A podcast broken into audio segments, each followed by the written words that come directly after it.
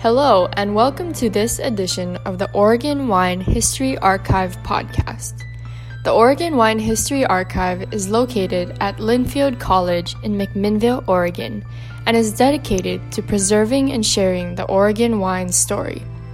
This podcast will share these stories through oral history interviews we've conducted throughout the industry. Please enjoy these stories. My name is Rich Schmidt. I'm here with Jay Somers at J. Christopher Winery. It's August 30th, 2017. And Jay, we're going to start by asking you a nice, easy question, which is why wine? why, why not? Um, ah, geez, that's that's that's a tough question. Um, well, I, I, became enamored with wine actually when I was about 14, which is kind of an early age, I suppose. But um, my mother and my then um, the the man she was married to, this great guy Daryl Daniels, was a fantastic person, really really cool guy. We're going down to Napa Valley and coming back with all of these small bottles of wine, which were like 750s, you know. And to that point in my life, I'd seen wine really only in giant bottles and boxes. So I was very, very interested in it. And it was, you know, all the different labels and the different kinds. It was very fascinating to me. So I, I t- took immediate interest there and really tried the, the, first great wines, which were Napa wines back then, you know, which is a very different place than it is now. Not that they don't make great wine in Napa Valley. Um, that's not where I'm going with that, but it was a more of a small. It was not too dissimilar to where we're at right now in the industry. So fascinating place. So you kind of got introduced to wine at an early age, yeah. but then you first got into beer. So tell us kind of about how that happened. Well, it was it was a fermentation thing. You know, the, the wine thing happened more. You know, as I got a little bit older, I figured out that girls liked wine. You know, and so that was through college. That was that was good. So I got to know wine and. And then um, I started making beer in college, you know, for obvious reasons. I was fairly popular with my roommates and ended up um, getting a job with the McMenamin Company in Eugene and um, started hanging out around the brewery. And you know kind of one thing led to another ended up as the brewer at the hillsdale and then the fulton and the edgefield up here. And during my time um, there i became very interested in wine you know making wine.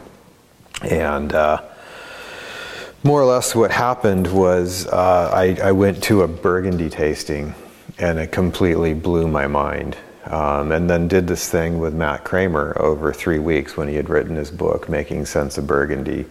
And beer became very unexciting from a production point of view at that point, and more or less because I, I had I discovered that we were growing the grape of Burgundy 30 minutes from where I was living. Um, I, I, that was amazing, and so that's really how I kind of got into this, you know. And it was nice to be in beer for a long time because you know, unlike winemaking where you have one chance a year at, at, at doing it, in, in, brewing, you're brewing constantly. And so you gain a huge amount of experience very, very quickly with fermentation. You learn a lot about the mechanics of moving liquids. And, you know, that's really what winemaking is at a certain point, at least the, the physical aspect of it. So I gained a lot of experience. And it was a really good training for getting into the wine industry. And um, after Burgundy Epiphany, um, I ended up working a harvest at Adelsheim in 92. And then it was kind of slippery slope. Decided not to go to law school and kind of went from there, you know. What was it about Burgundy that was so captivating? Uh, I can tell you the, the exact wine. Um, it was like, to that point, I was drinking a lot of California, Napa Valley, which, you know, great wines but they were very obvious wines. You know, it was this very, you know, big fruit. The oak was prevalent. They're just big wines, you know, and they're very easy to understand with a novice palate. You know, not to say anything negative about them. They were really great wines, and they still are. But they're much they're, they're much simpler expression of, of of wine, you know, and you know, in school I was studying philosophy, and so I was really into the you know phenomenology and existentialists and jazz and all this kind of esoteric. I loved Bartok, you know, on the classical side. Um, I like complex things.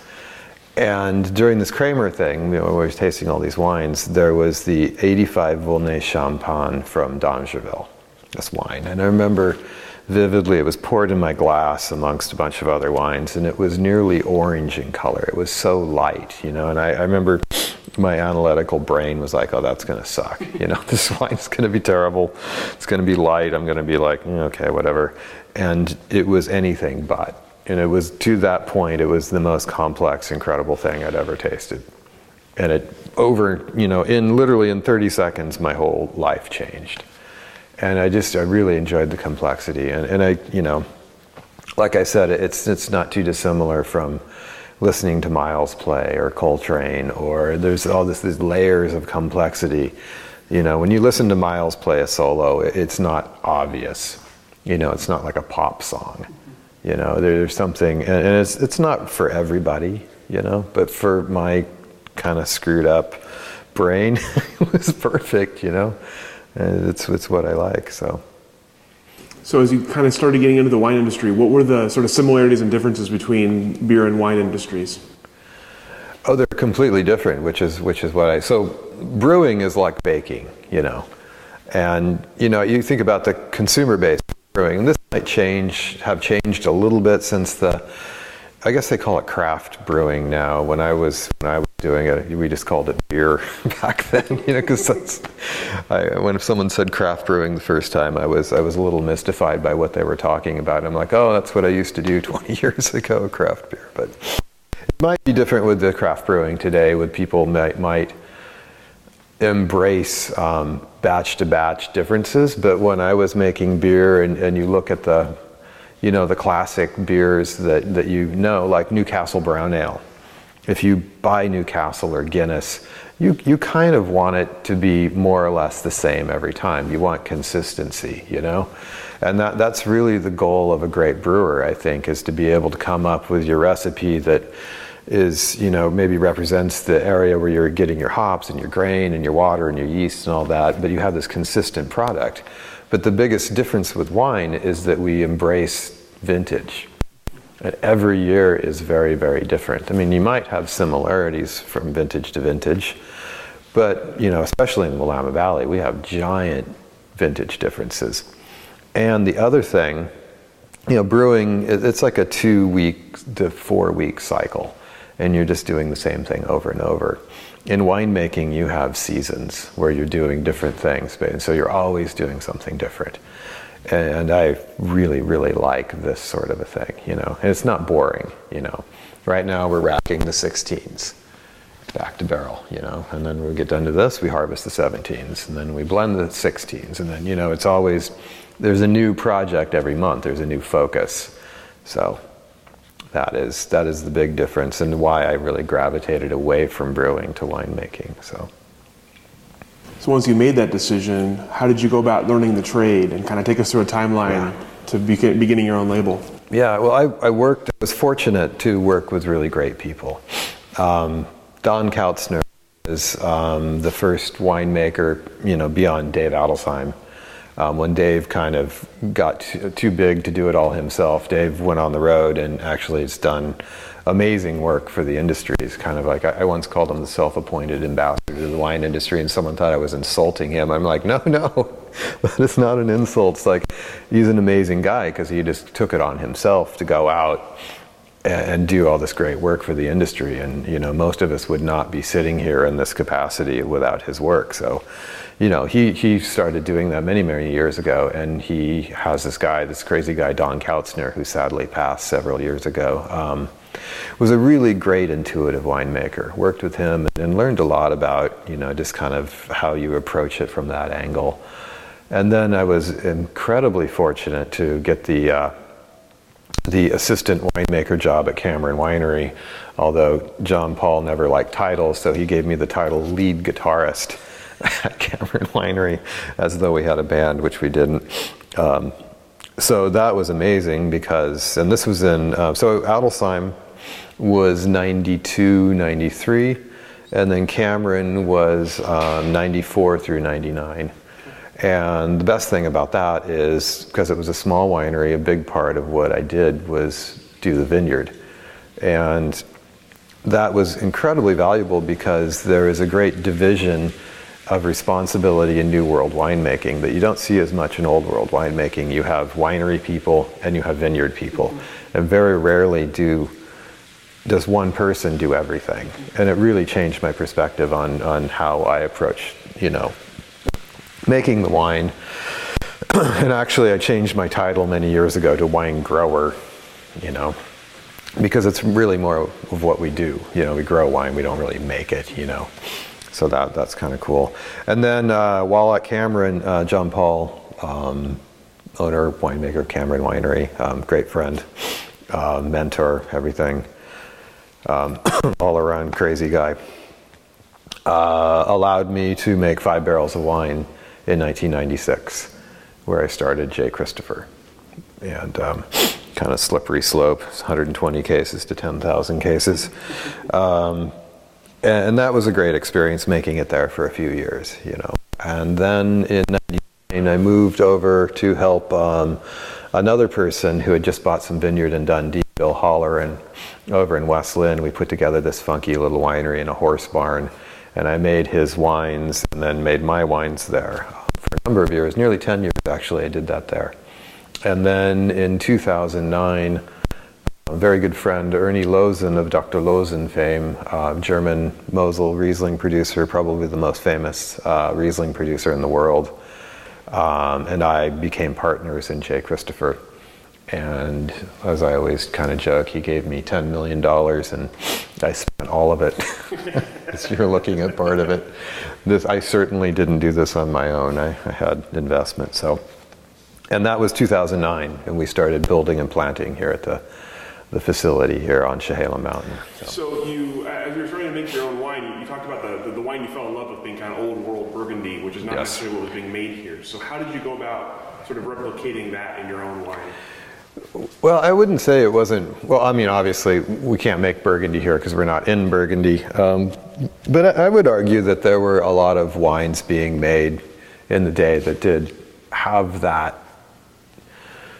kind of style. You know, Cameron, you know, a lot of the early Adelsheim wines, there were some wines in there that were similar. Um, th- there were similarities already, I think, which is why I decided to make the Kierkegaardian leap, you know, to, to try to do this thing. And, um, but, but really it's, it's more of a, it's more of an inspiration because obviously I'm not making Burgundy here. You know, I'm, I'm not making Volnay Champans because I don't have Champans. You know, I have Appassionata, I have Abbey Ridge, I have all these other great vineyards. But it's it's almost like if you're a musician, um, you, you listen like if you're a jazz musician, let's say, and you're you're going to play bebop or cool jazz or whatever. You're going to listen to Miles and Coltrane and, and, and try to understand how they're going after chord changes or how they might get certain tonality out of their instrument and that's that's how I see Burgundy, which is why we pretty much only drink Burgundy at home. You know, I drink almost no Willamette wine, only when my friends open it their, their wines and then we try it. But for me, it's like it's the platonic form of Pinot Noir. You know, I, I don't think anyone would argue with that. We're never going to make Burgundy here, but if if you have that here always when I'm in there blending and I'm always thinking about that and we're using the techniques more that they would in Burgundy, you know, native yeasts, um, natural spontaneous malolactic, 20 month barrel aging, um, not, you know, punishing the wine with too much new oak, you know, those things. Um, that's, that's how I approach this, you know, it's, and we, we do the best we can with our terroir, you know, so. So speaking of the kind of Oregon Burgundy relationship, I'm curious. Clearly, early on, it was clear that Oregon was trying to sort of that that was that was the, the goal. Obviously, was to make Burgundy as close as you could. Do you think that's still the goal? Do you think Oregon has, is still chasing that? Uh, that that is a very tough question. There's definitely um, many of us here still doing that. But the, I mean, the valley is changing, and I, uh, just to be clear, I never use the word Oregon in terms of, even though I'm a native Oregonian, I'm a militant Oregonian. You know, I'll defend the border. You know, I, will be down there with a semi-automatic weapon. You know, but I, we make I make Willamette Valley wine. You know, that's it's a, a, very clear distinction of what we do. But there are a lot of people coming to the valley now, um, for better or for worse, depends on how you look at it. That they're just here to make wine, and and I'm not positive they have this same sort of um, point of view that I do. You know, you you have the whole Jackson family thing here, which um, you know, when, when they first came, I, I, was really nervous about it. But they've actually had a pretty light footprint since they've been here. I think one of the reasons is Eugenia Keegan is, is, is very much involved. And she is like a super good person, and, and I'm, so I'm very comfortable with them here. But you know, I, I would I, I have no idea what their goal is here. I don't know if they're thinking about Burgundy down there. I mean, possibly they are. I don't know. But there is a lot of investment. But on the other side, we have I mean, Jacques Lardière is here from Jadot. I mean, he's definitely thinking about Burgundy mm-hmm. since he's made Burgundy his entire life. So it's just, my point is the industry is changing so fast and there's so much investment from so many places that I really don't know if there is a focus here like there maybe was 20 years ago. So. So you mentioned earlier uh, getting to know Dr. Dr. Lawson. Is that mm-hmm. pronounced right? Yeah. So you um, before you before he invested with you, mm-hmm. kind of take me through how you met him and built a relationship. Oh yeah. So um, it's a good story actually. Um, I think it was 2001.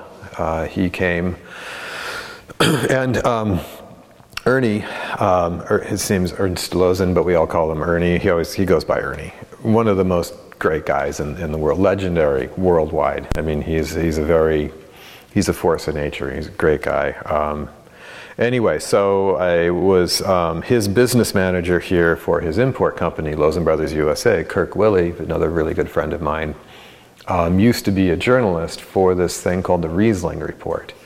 It's an online magazine with Peter Liem, um, who is now writing. He does. He's written some of his. I think he has a, a book out on sherry. Really great guy, and great writer as well. Um, and so I got to know Kirk through some Riesling I was producing for Holloran actually back in the day, and um, he liked what I was doing. So we had a party and um, at his house, and I remember he invited Ernie to it. And so I was coming, and I was totally nervous to meet Ernie, you know, because like meeting Eric Clapton or something. And so I go to the party and I see him across the room. I'm like, oh crap, there's Ernie. You know, it's like I'll get the nerve to go up and talk to him at some point. And before that happened, I see him march across the room, straight up to me, and he goes, "So, you're the Pinot Noir producer?" And I literally like do this. I like like like is David Lett behind me? You know, it's like he couldn't be talking to me. You know, and he was. And as it turned out, he had been. Um, he'd tried several of my early wines that I made, like 98, 99, and really liked what I was doing. And so we ended up um, hanging out all night. I think we drank Burgundy till like three in the morning that night. And it was it was a great night. So every time Ernie would come back, we would we would see him and hang out. And and then fast forward to 2004, we um, I was finishing, I was done with harvest here actually. Everything was in barrel. Um, it was kind of a normal year, if, if, that, that actually doesn't exist any longer. There are normal year, no normal years any longer. Um, but back then, it was we were done. Everything was in barrel. Whites were at a good place in fermentation, and so I was doing my typical go through the pile of you know mail that's this tall that comes in through harvest, and I get a phone call, and Kirk's in, in Germany, and he's like, "Hey, harvest is going very late here." All of the interns had to go home. Their visas were up. And so they had no help in the winery. And he was like, hey, can you send a guy over? I'm like, well, I'll think about it. And I told my wife, Rhonda, and, and Rhonda's like, you should probably go, quote unquote, could be good for J. Christopher. And I'm like, okay, I'll go over, which was kind of exciting to me, you know. So I went over, and all I had to do was load the press, which, you know, if you run a winery, you know how light of it. That's just like super easy. It's just like you're just putting grapes in the press, close it, turn it on, watch the juice You don't have to keep track of everything else going on in a 10,000 case winery, you know. So it was a good experience. And then in the evening, I'd go back to the house and um, Ernie and I would, would drink wine and talk about possibly making wine in the Willamette. And then uh, about two years later, we started to um, decide that we were going to do this small thing together, like a, a joint venture. It was like 100 cases of a high end wine called Appassionata. And so we started doing that, and that kind of led into um, thinking about buying some property. And the original idea was to do a completely new winery, but vineyard sourcing back then was really difficult. There wasn't very, very much available. And so we just kind of decided at one point that we would roll in my production into the new thing and just have it be J. Christopher and have him come in. And so we finally got through accountants and lawyers by 2009, end of 2009, and built this room in 2010 and did harvest here. And so it's it started planting in 2010, and that's kind of where the partnership started. And now we're roughly a 10,000 case facility, uh, 21 acres planted here. And we're not growing, if I can help it. Why did you choose this site? Uh, it's funny because it's it's just down the road from the original Adelsheim winery, and I used to drive past this site every day on my way home, and it was such a beautiful site. You know, it was there's a lot of trees, and you know, if you see the vineyard, we actually left a lot of trees and planted around it. It's quite beautiful the way we went after it. Um, it's centrally located, which is really nice. So I'm very close to vineyards in Dundee, Eola, um, and obviously Chehalem because that's where we're at and it's close to my house in Portland, relatively, which is important so I can get home. But I just thought it was, it was a nice site. It had all of the things we were looking for. And, and Ernie had always talked about, he wanted this concept of a, a wine estate, which is a, a, more of a European ideal, you know. And, you know, a, a south slope with a pole barn on it is not a wine estate, you know. And this is kind of what he envisioned.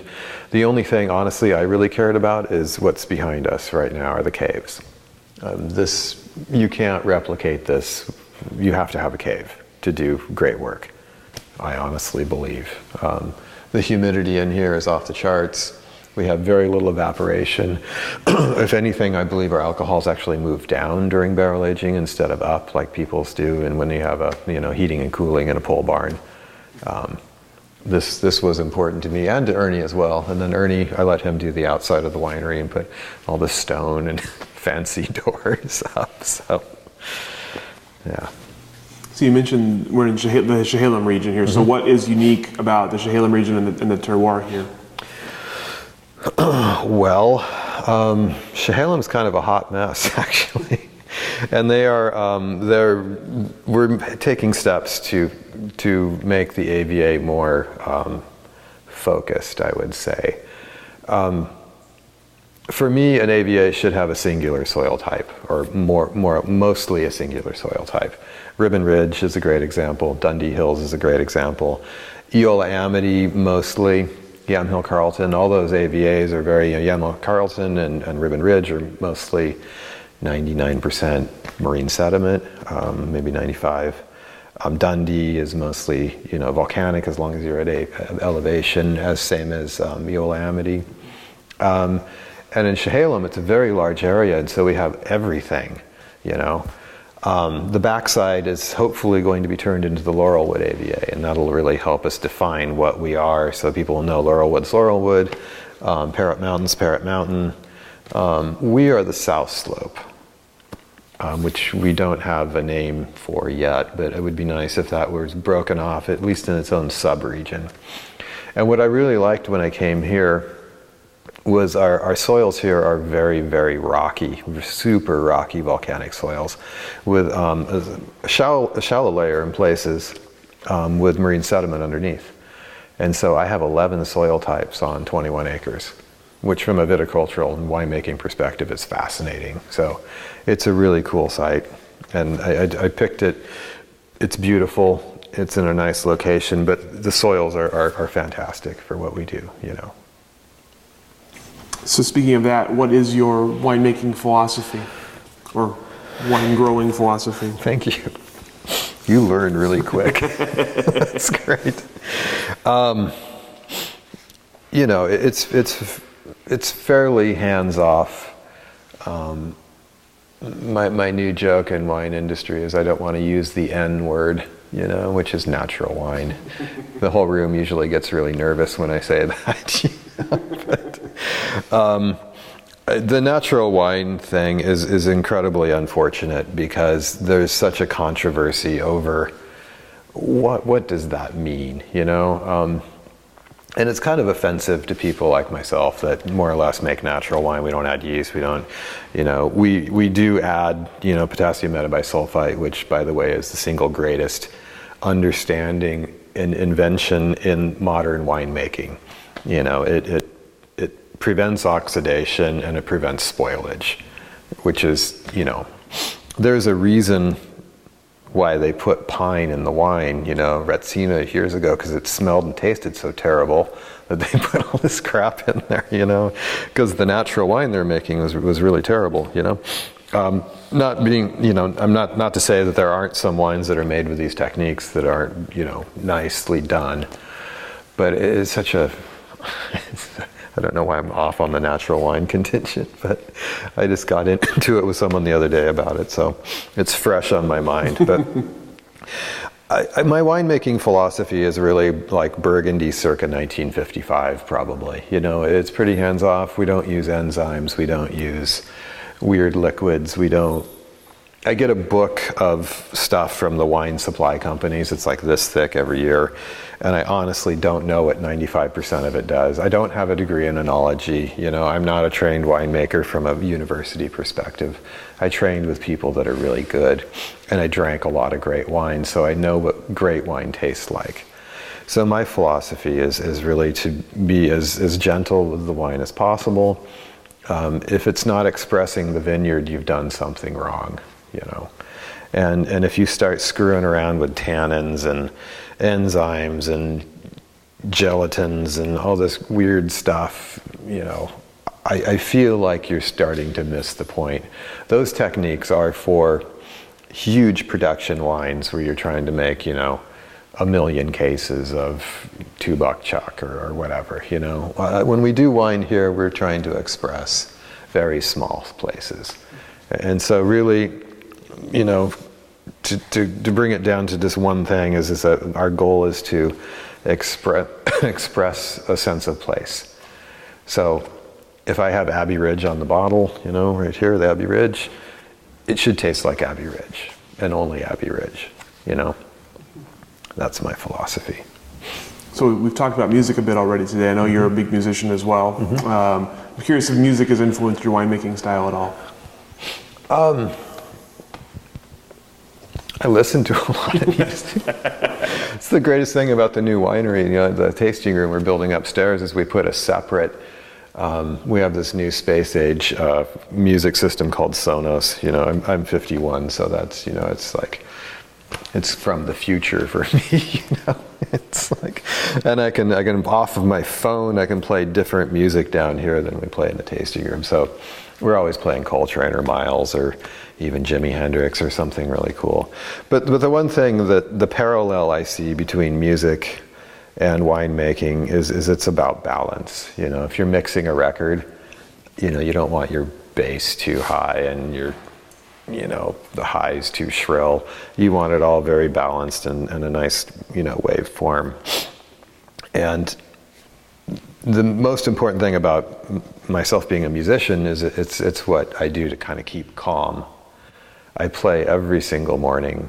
And then I keep a guitar here. So actually, I, I play a lot when I'm blending in this room, which sounds fantastic in this room. It's, it's like, it's an amazing room. So I play in between tasting because you can't just sit there and taste all day. Otherwise, you'll just get hammered. You know, that's really not, not why we do this, you know. So, but yeah.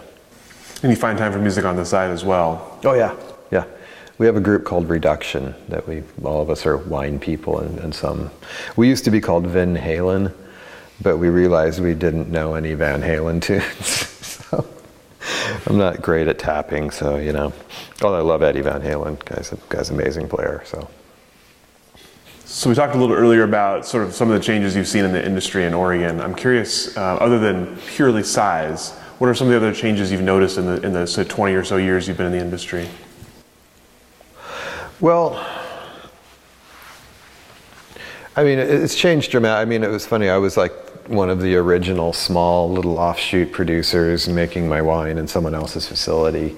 And that segment of it has grown hugely. I mean, everyone their dog has a label now. You know, it's actually it's pretty amazing. And you know, I don't, I don't want to criticize it or anything because that's how I started. But there's a lot of people um, in that group that I feel like are potentially don't have a great understanding of why we're all here. You know, and, and I wish they could go have dinner with David Adelsheim, you know, so you could kind of maybe discuss to them about, you know, why Pinot Noir is so important and what it was like when we started and, and why this region is has anybody paying attention to it. You know, and some people are, are making wines, you know, and uh, it's and it's fine, and you know, power to them if they're successful. But you know, I, I hear some people like, oh, we should pull up Pinot Noir and plant Tannat. You know, it's like, what are you talking about? You know, it's like, well, you could do that, and you know, you might be able to sell 100 cases, but are we going to be a, an industry? You know, of, and, and I think this is something that's, it's, I see two different sides of the industry and then I feel like I'm in the middle. You know, you have all these little producers doing their thing and a lot of them are doing really cool, interesting things, but maybe kind of lost sight of why they're here. And then you have the giant wineries just, you know, trying to go after the price point, you know. God, if we can get under 1999, then, you know, we'll dominate and and it's like there's a still a core group of us in the middle just trying to do what we do which is make Pinot Noir. You know, we're a Pinot Noir growing region, and I think it's important. We're a high, high-end, high-quality Pinot Noir growing region. That's what we do, and when we lose sight of that, we're in trouble, in a big way, and that's the change I see. And it hasn't really changed, but I, that, that's the dynamic I'm seeing right now, and, and it's it's just interesting to watch. Not that I can do anything about it, I mean, you don't see me sitting on an, any industry panels and I'd have to give up guitar playing in the morning, you know. I'd have to go to a, a wine growing meeting or something like that, you know. So. what do you think is in the future then for the Oregon wine industry the next 10, 15, 20 years? Um, well, we'll see what the climate throws at us, honestly, you know. Uh, this is like the fourth year in a row of wickedly hot temperatures. You know, the one thing that's good about this year is that we, at least we started bud break a little bit later, so it's we're putting this ripening into later in September as opposed to August 30th last year. Um, but uh, stylistically, it's very difficult to achieve the kind of wines that I wanted to make when I started. You know, because if you pick early on sugar um, to have low alcohol, then you have very tense wine, wine with a lot of tension. And that's not necessarily what I want. And if you pick late, your wines are more open and, and more, maybe more fluid, but then you're looking at 14.5 to 15.5% alcohol. And that is also not good. And so it's this weird thing. And if it does continue to get warmer and warmer, drier and drier, um, you know, that, that, that could be problematic. I mean, I, you know, there's parts of California have, have done quite well making high alcohol Pinot Noir, and you know, and there's a certain point where maybe we might have to go down that road like those guys did, and, and they make delicious wines down there. You know, they're just stylistically different than what many of us have come here to do, and so I, I, definitely our biggest challenge is is climate change, which apparently doesn't exist. It's not real. I would like to see Donald Trump farm, and then we can have a conversation in a couple years. So you can put that on tape. Excellent. Um, we, you mentioned earlier that you were hoping to not grow any more than about 10,000 cases. Right. What is in the future for J. Christopher? Um, well, the tasting room is, is going to open up a lot of opportunity for us, I think, um, to focus more on small lot production that we can sell direct to consumers, which is really where, where the market's going for smaller wineries. Um, the national wine industry, the national market is changing hugely. You know, you've got things like, you know, um, you know, Whole Foods just got bought out by Amazon, which could be interesting. And, and if you've, you know, if you have a great placement at Whole Foods, that could be very lucrative for you, you know. But it's it's you have to be lucky to be in that spot, and you know, and, it's it's conceivable that a winery like ours could never supply enough wine for that to happen. Um, so it's it's it's a very interesting interesting world that we're moving into. So for us, we really need to focus on the tasting room and having you know our customers come here and and shipping the wines directly to people and you know national distributions largely the companies are getting larger and larger. The the number of small distributors that go out and hand sell wine to restaurants and whatnot is is, is getting smaller and smaller. And the companies the mid-tier distributors are getting bought up by big distributors. And you know, and that, that's that's its own thing and not entirely negative. We're with some very large distributors across the country, and some of them do a very good job for us, and some of them don't. Um, and the same ones do a good job in some markets and terrible job in another market. So, um, yeah, I, I think our, our, destiny here as small producers in the Willamette Valley is all about developing our own customer base that want something that you can't buy in, in every, you know, Walmart in this country. You know, you make a hundred cases of something, it's just four barrels of wine you know, and there's only so many bottles, and, and people find a lot of value in that, and, and I think that's great. And obviously, the other thing is is trying to get the the new generation interested in where things come from, you know, which I think is, is very very doable. I think they're a pretty smart generation, so at least I hope they are. And they seem pretty interested in sort of food sourcing and buying local. I, I think so. Yeah, it's just a matter of getting them to you know think about w- where their wine comes from because oftentimes that's the disconnect. It's like, oh, we buy local organic, local organic, and then you buy the co-op wine out of the middle of Spain for four ninety nine a bottle, and God knows what they sprayed on that. You know, it's like they may have like har- accidentally harvested a, a bull, you know, and got it in the tank, and God knows what else went in there. So, you know, it's, it's there is a little bit of a disconnect there. So and I, I think that'll sort itself out. So, what advice would you have for someone who wanted to enter the Oregon wine industry? To get into it right now? Mm-hmm. Oh God, um, go to music school.